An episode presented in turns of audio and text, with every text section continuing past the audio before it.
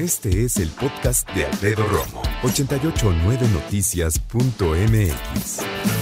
¿Regalas de acuerdo a la edad de tus hijos? ¡Oh! Súper pregunta. Déjame decirte que decir, claro, no es tan normal, ¿eh? Hay personas que regalan como Mero Simpson.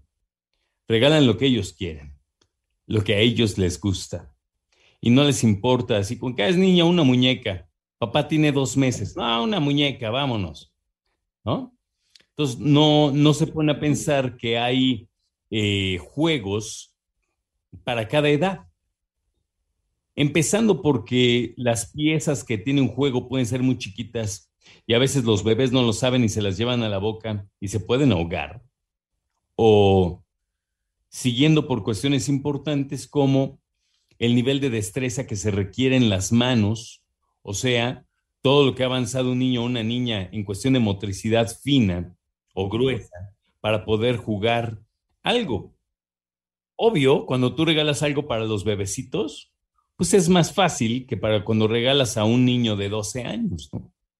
El niño de 12 ya puede usar una motricidad fina y armar cosas muy precisas, incluso pegarlas. Un bebé, pues no. Entonces, es importante que hablemos de este tema porque también hay algunos papás que les corre porque sus hijos crezcan. Ya sea porque simplemente quieren que crezcan para jugar con ellos otra cosa o se desesperan o no les gustan los bebés, que también sucede, ¿no? Y por otro lado, hablar acerca de la cantidad de parejas que tienen un hijo, hija de cierta edad, vamos a decir de 10, 12, 15 años, 20 años, y el más chico tiene, ¿no? Meses, 5 años, 8 años, 3 años, y entonces a la familia le urge que el pequeñito y la pequeñita crezcan, porque quieren que forme parte de la dinámica de los adultos o por lo menos de los jóvenes, ¿no? Y no se puede. Y no se debe. Apresurar la madurez o el desempeño de los niños es presionar su crecimiento. Y tú no puedes presionar el crecimiento y no debes presionar el crecimiento. Entonces, hay papás que también son tan ignorantes, tan, tan eh, tan enclenques en cuestión de voluntad que sus hijos dicen, papá, quiero el nuevo videojuego. ¿Cuál es? Y vamos a poner un nombre, ¿no?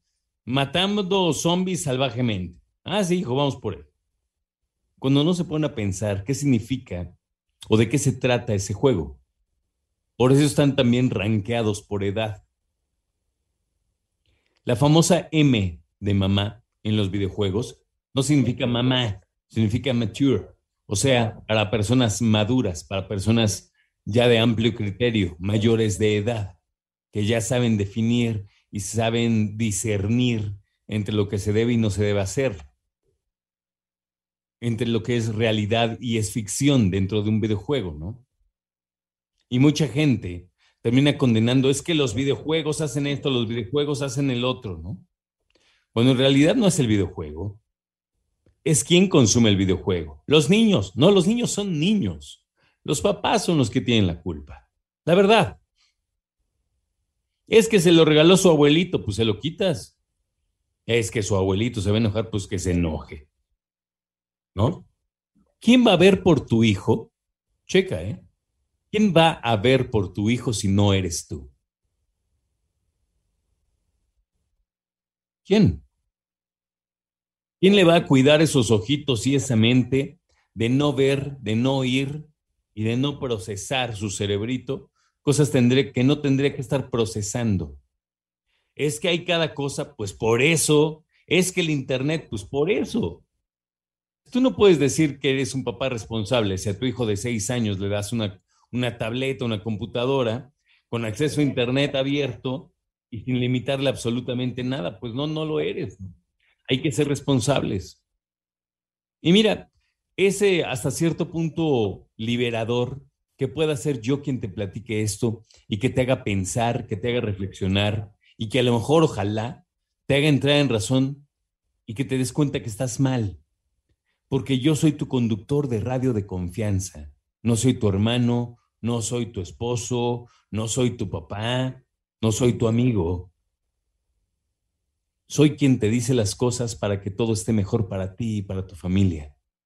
Porque si fuera tu papá, tu hermano, tu amigo, ya me estarías diciendo qué te importa, no te metas, a ti qué, muy mi hijo. Y no, yo siempre me baso por ese, esa bonita frase africana que dice, se necesita toda una villa, todo un pueblo para criar a un niño. Lo cual quiere decir, no, no, nada más eres tú. Pero soy su papá, no importa, hombre. Pues eso, eso está bien ochentero, pues. O sea, la onda es que tienes que entender que los hijos tienen que ser como cuando éramos tú y yo de chavitos tienen que estar bien presentes en que si no te das cuenta tú, se da cuenta mamá, y si no el hermano, y si no la vecina, el amigo, el primo, la comadre, o sea, somos una comunidad. Se necesita de toda una comunidad para poder educar a un niño. Porque la educación de un niño no depende de un padre o de una madre, nada más no, ¿no? También de sus profesores, de sus compañeros, de sus amigos, de sus familiares, ¿no? de su padrino, su madrina, su tío, su tía. Y es que los papás hoy ya no les gusta que les digan nada, nada a sus hijos. Y así no vamos a llegar a ningún lado. ¿Por qué? Pues porque eres un ser humano y no eres perfecto. Y por ende no sabes todo. Y por ese ende hay algo que se te está yendo en la educar a tus hijos. Y es normal y está bien. Para eso estamos todos los demás. Porque ahora resulta que los papás ya hasta llegan a la escuela a decir, es que yo le voy a decir a la maestra, yo le voy a decir cómo tiene que hacer la maestra. No, espérame, pues, te ves bien ridículo, la verdad. Entonces, zapatero tus zapatos y por algo, regresando al tema, las jugueteras ponen precisamente edad para los juguetes. Respétalos. Escucha a Alfredo Romo donde quieras. Cuando quieras. El podcast de Alfredo Romo en 889noticias.mx.